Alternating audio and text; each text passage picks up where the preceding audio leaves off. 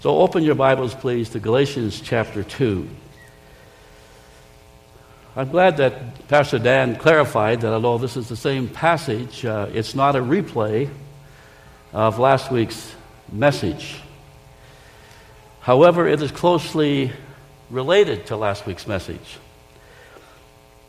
The fact that we are declared righteous because of our union with Christ, that's what justification means, is the foundation and the motivation for living righteously. Or to put it in more theological language, justification is the foundation of sanctification. Our position is the foundation of our practice. Later in the book of Galatians, Paul addresses the ethical side or the lifestyles of those who have been justified by faith. He does the same in the book of Romans. His argument for holy living is grounded on the justifying work of Christ. Those who are pronounced righteous through faith in Christ are to practice righteousness. A new life resides in the believer. And God, the Holy Spirit, gives us a desire for holiness. He gives us a hunger for righteousness. If you turn over a few pages to uh, Colossians chapter 1, verse 21. Colossians 1:21 You who once were alienated and hostile in mind doing evil deeds he has now reconciled in his body of flesh by his death for what purpose in order to present you holy and blameless and above reproach before Him. In the book of Romans, the Apostle Paul counters those who would excuse their sin because Romans 5:20 I think where sin abounds grace does much more abound and a wrong conclusion a wrong conclusion from that is well then I can go on sinning because I'll just get more grace Paul strongly condemns that notion. Even though we are justified by faith, we need to concern ourselves, and we will concern ourselves with holy living. Rather than be a slave to sin, as Romans 6 teaches, we become a slave to righteousness. There are clear ethical realities that flow from justification.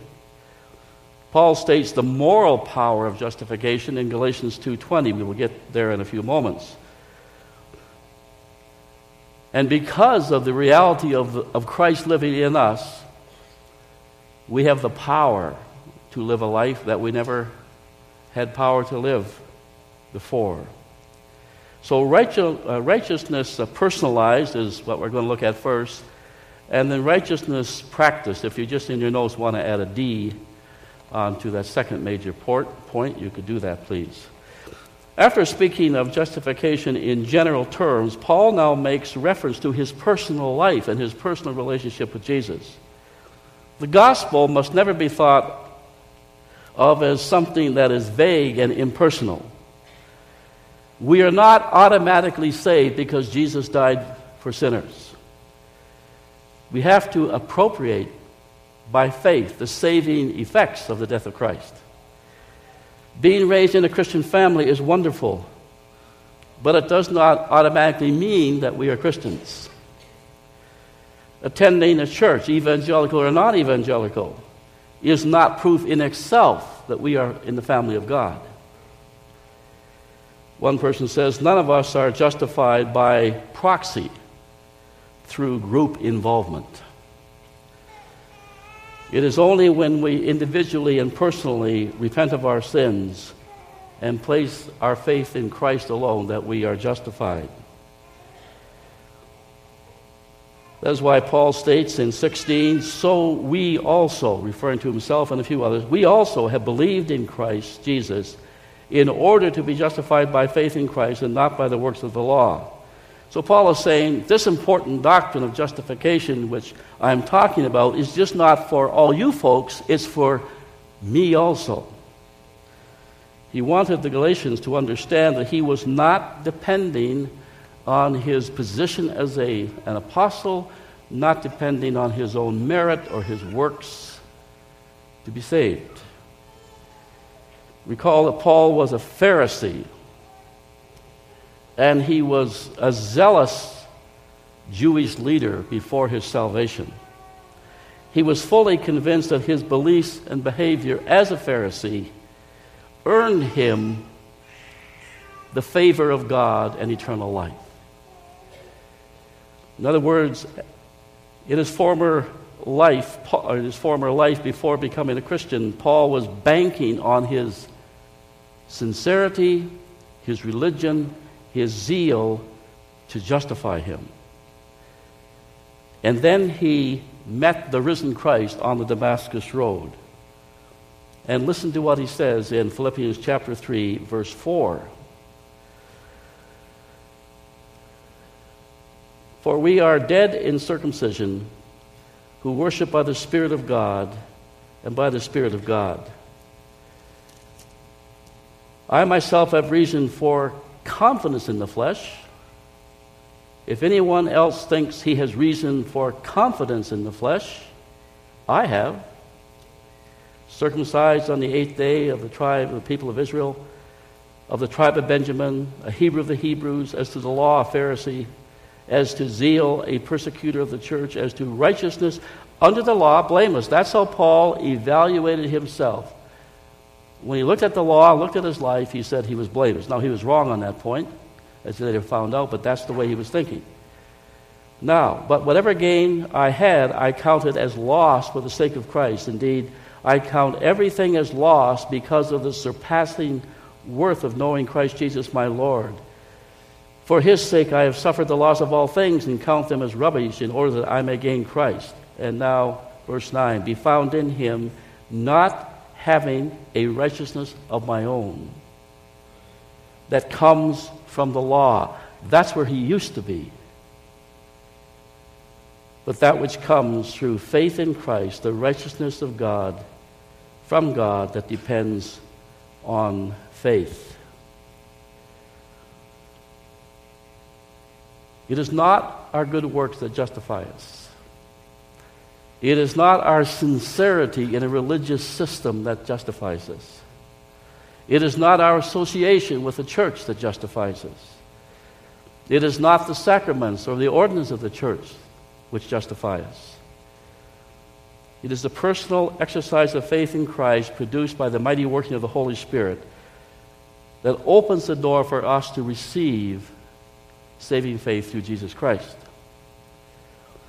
See, our faith is not a virtue which we inherently possess. It is not something that we create by the exercise of our wills. Ephesians 2 8 and 9 says that faith is a gift from God. It is God's grace that produces faith that enables us to believe.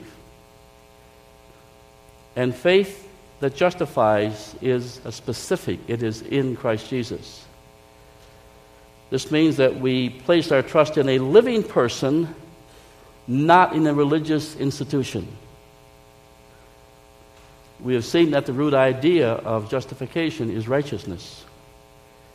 It speaks of our legal standing with God. His divine verdict for those who believe is not guilty, righteous. How can God, a righteous judge, make such a declaration?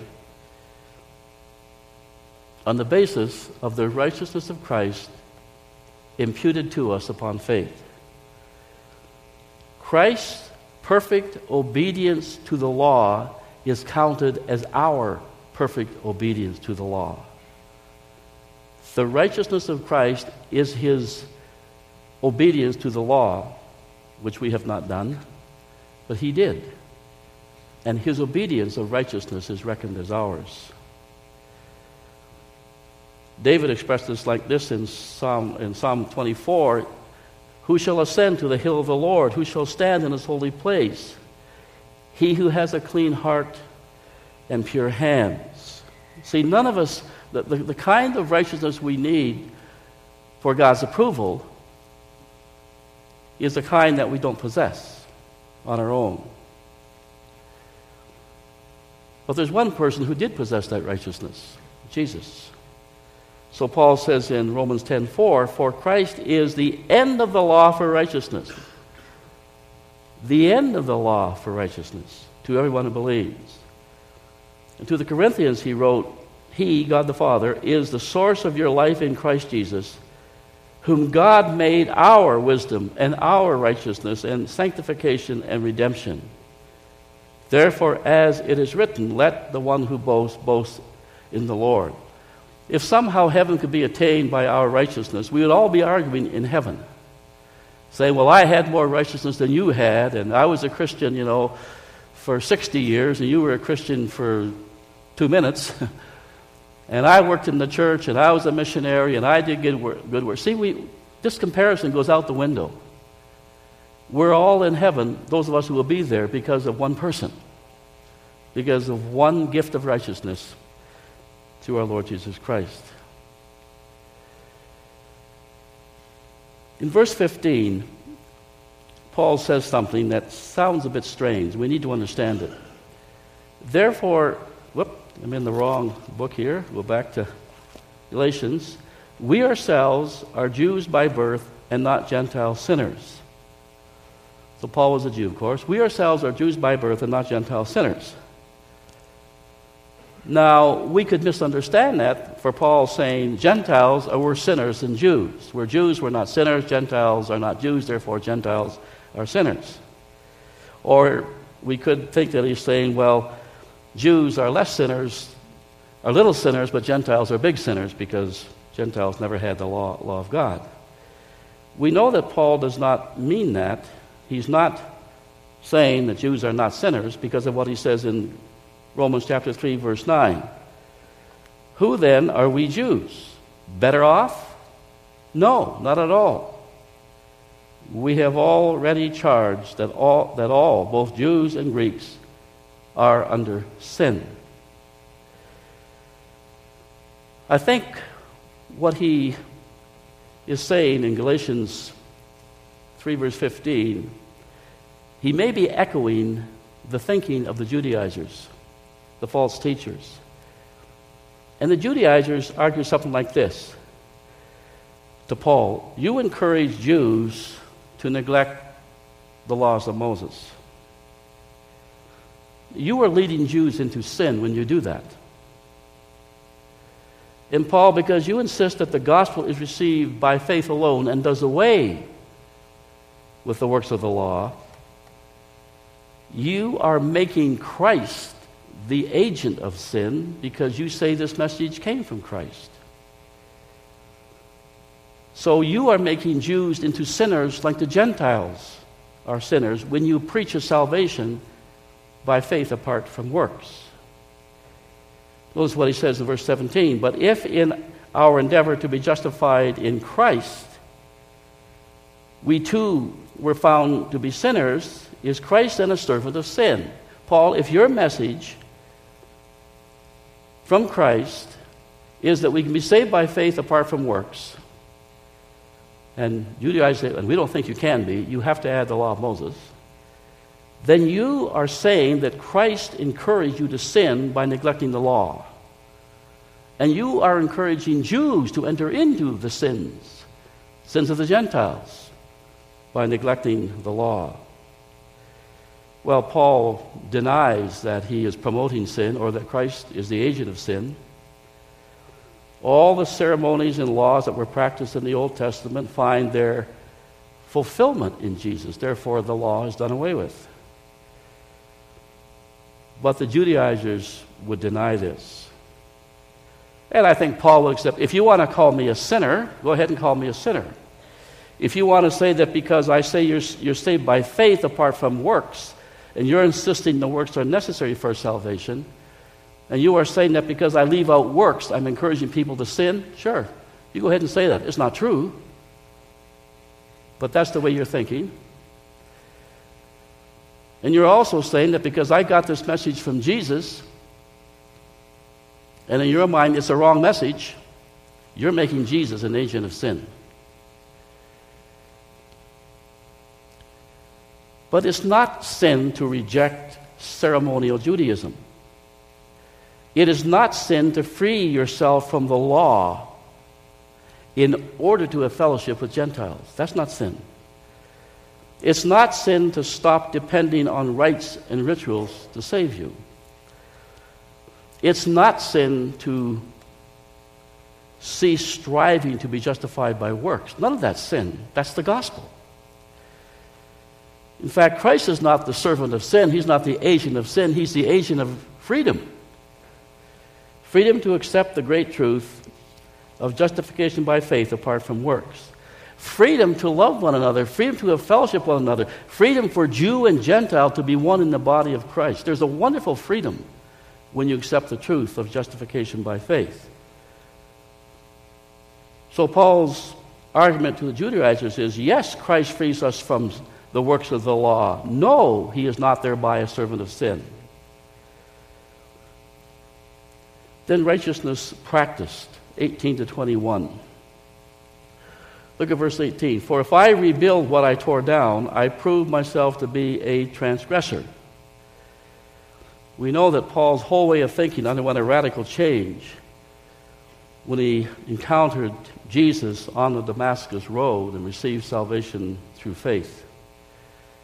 As a Pharisee, he was totally convinced, totally convinced that adherence to the law would result in salvation. And he was willing to arrest and persecute and have killed anyone who disagreed with him. But the entire system he clung to was torn down the moment when he met Jesus on the Damascus Road and rested his salvation rested his faith in Jesus alone. So he says, The biggest mistake I could make, yes, the biggest transgression would be for me to go right back to the very thing I tore down when I entered into union with Christ. If I go back and preach law again, I am tearing down the gospel of grace. He tore down the law as a means of justification, and that's why the Judaizers were on his case. Now, let us be clear that the law of Moses never taught salvation by works. People in the Old Testament were not made right with God through obedience to the commandments for a simple reason they could not obey the commandments. They were justified by faith in God and the sacrificial system, of course, which was a type of the one sacrifice that was to come. But the Pharisees and others had misinterpreted the whole law. And they made it into a long list that we can use to demonstrate our moral fitness to earn our way to heaven. So, what Paul tore down was the legalistic misuse of the law. The real sin, the real transgression, is to think you're capable of climbing the ladder of the law to get to heaven. The real sin is to think you can climb the ladder of the law to get to heaven. And by the way, that is what countless people in our churches are doing today. They're climbing the ladder of good works to get to heaven. And that ladder is leaning against the wrong wall. So, why would Paul or why would we return to something that doesn't save? Notice verse 19. For through the law I died to the law so that I might live to God. In order to live to God, we have to die to the law. as a way of salvation. Either you believe in Jesus Christ and are justified, or you believe in the law and try to be justified. But as long as we are trying to earn our way to God by the works of the law, true salvation is impossible. So, what does the law of God do? it reveals sin. It makes us aware of how guilty and sinful we really are. Romans 3:20 For by the works of the law no human being will be justified in his sight since through the law comes what? Not salvation, the knowledge of sin. Through the law comes the knowledge of sin. Romans 7 7. If it had not been for the law, I would not have known sin.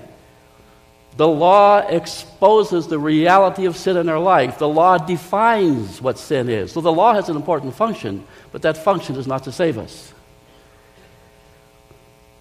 We imagine that we are good people, that God accepts us, and then we are confronted with the law and we see no goodness in our hearts. The law does not give us life, it kills us. It does not save us, it condemns us. It does not lead to hope, it leads to despair. It does not take away guilt, it piles guilt upon guilt upon guilt. Galatians 3:10 Cursed is everyone who does not abide in all things written in the book of the law to perform them. What the law says is true. And I need to hear what the law is saying to me. And when I do hear what it's saying to me, I am condemned for breaking it. But by God's grace, I also flee to Christ for mercy. Philip Newton writes The closer you try to get to God by works, the farther you drive Him from you. There are two possibilities in religion. You can think, your, you can think of your ability, God's demands, and the ladder of the law. That's one way. Or you can think of your inability, God's demands, and the free gift of justification by faith. The old self loves to boast in its ability to climb ladders, and that old self must die. The law certainly serves the purpose in the plan of God. It reveals sin, it crushes us with guilt, and we flee to the cross for mercy.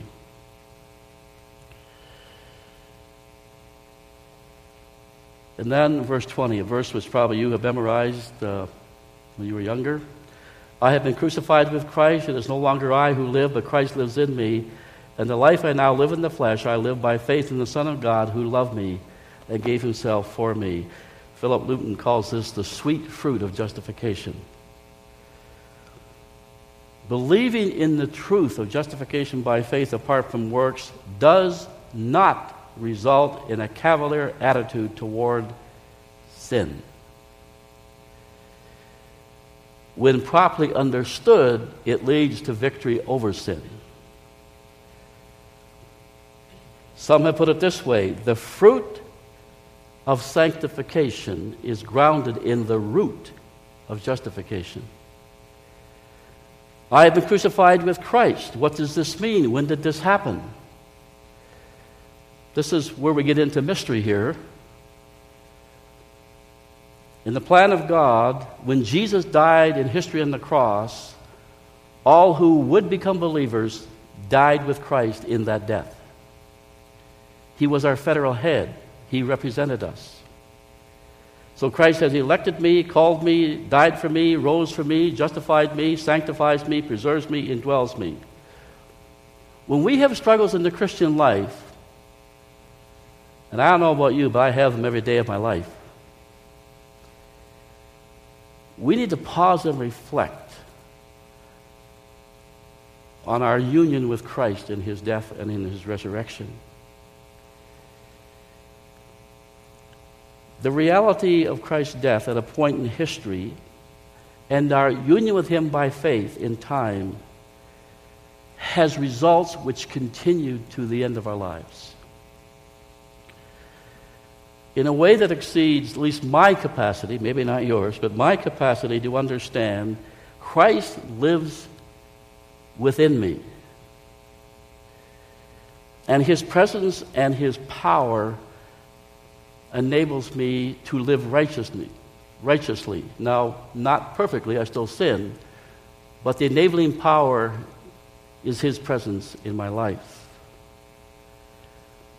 One of the greatest mistakes we can make as Christians is to attempt to live the Christian life apart from the reality of our union with Christ. When we get our minds off Christ and what He's accomplished for us, and the fact that He is really present to strengthen and to empower and to guide us, when we take our minds off that great truth, we find ourselves yielding to temptation, adopting the values of our world, grumbling because of the stuff in life, the things of life are not going the way we think they should go, and despairing because of our frequent uh, failures. But when the amazing truth of verse 20 becomes a reality, the power of Jesus is released. The flesh remains weak, the flesh remains fallible, but in Him we are made strong. And I'm convinced that what Paul is saying in verse 20 is the key to Christian living. And I think is something that we can experience more than explain. What a difference verse 20 makes. Listen to John Piper. When I believe that he really died for me, then my old proud self is loved to display its power by climbing ladders of morality dies. Self reliance, self confidence cannot live at the foot of the cross. Therefore, when Christ died, I died. He goes on to say, A Christian is a person who has died with Christ, whose pride has been slain, and whose life is now mastered by Jesus. That's who a Christian is. It is no longer I who live, but Christ lives in me. And the life I now live in the flesh, in my human body, I live not by effort and and willpower and determination. I live by faith in the Son of God who loved me and gave himself for me. I still live, but it's a new I. It is no longer the I that craves self reliance and self exaltation. It is no longer the I that wants to control people and circumstances. It is no longer the I that demands that I be recognized and I be appreciated and people notice me and I'm preeminent. That, that I is dead. The new I looks away from self and trusts in Jesus. This new I does not want to mimic the world. It resists the world. It doesn't want to, it does not want to copy the world. It does not want to be molded by worldly desires and thoughts.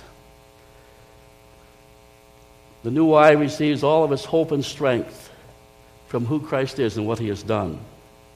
And the new I despairs of itself and looks for protection and motivation and direction in Jesus. What a great way to live. And what great joy in living that way. Finally, verse 21. The buzzer's about to go off here. So.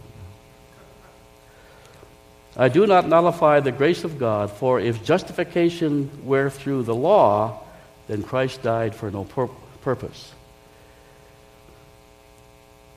When we take our stand beneath the cross of Christ and relish his work of redemption, we exalt the work of God. We exalt the grace of God. But if we add works of the law, if we add human performance, if we add religious ceremonies to the gospel. We are saying Christ died for no purpose. It was a big mistake. It was a colossal error for Jesus to die on the cross. We didn't need it. We can make it on our own. That's what we're saying when we deny justification by faith apart from the works of the law. Christ offers salvation as a free gift. And everything that needs to be done for our salvation has been done in Christ by God. When Christ lived a sinless life, he is our righteousness. And died as a substitute. He was condemned. The, inf- the invitation is extended to everybody, to everybody, to come and believe that gospel. John chapter 6, verse 35 I am the bread of life, which comes, whoever comes to me shall not hunger, whoever believes in me shall never thirst. But I said to you that you have seen me and yet do not believe. All that the Father gives me will come to me. That's election, folks. And whoever comes to me will never be cast out. My business in my thinking is not election, that's God's. My business is to announce whoever wants to come can come.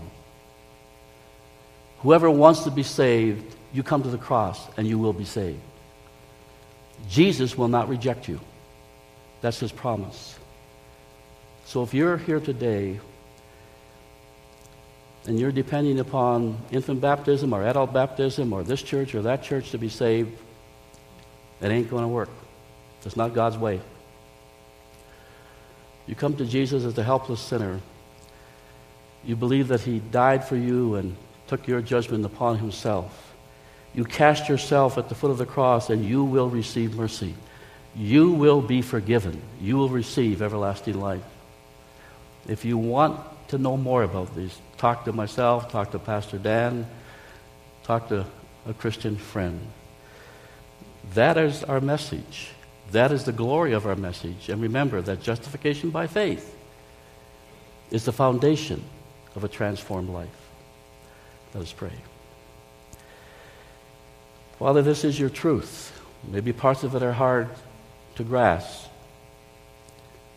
But we don't have to understand everything to believe that it's your truth. What a gracious God you are. What a loving God you are. To send Jesus to be our Savior. And I pray, God, that your Spirit would move in hearts that may, maybe are here in this room who have not trusted in you, that even right now, they will cast themselves upon your mercy. Because whoever comes to you and seeks forgiveness, and seeks grace will receive it. In Jesus' name, amen.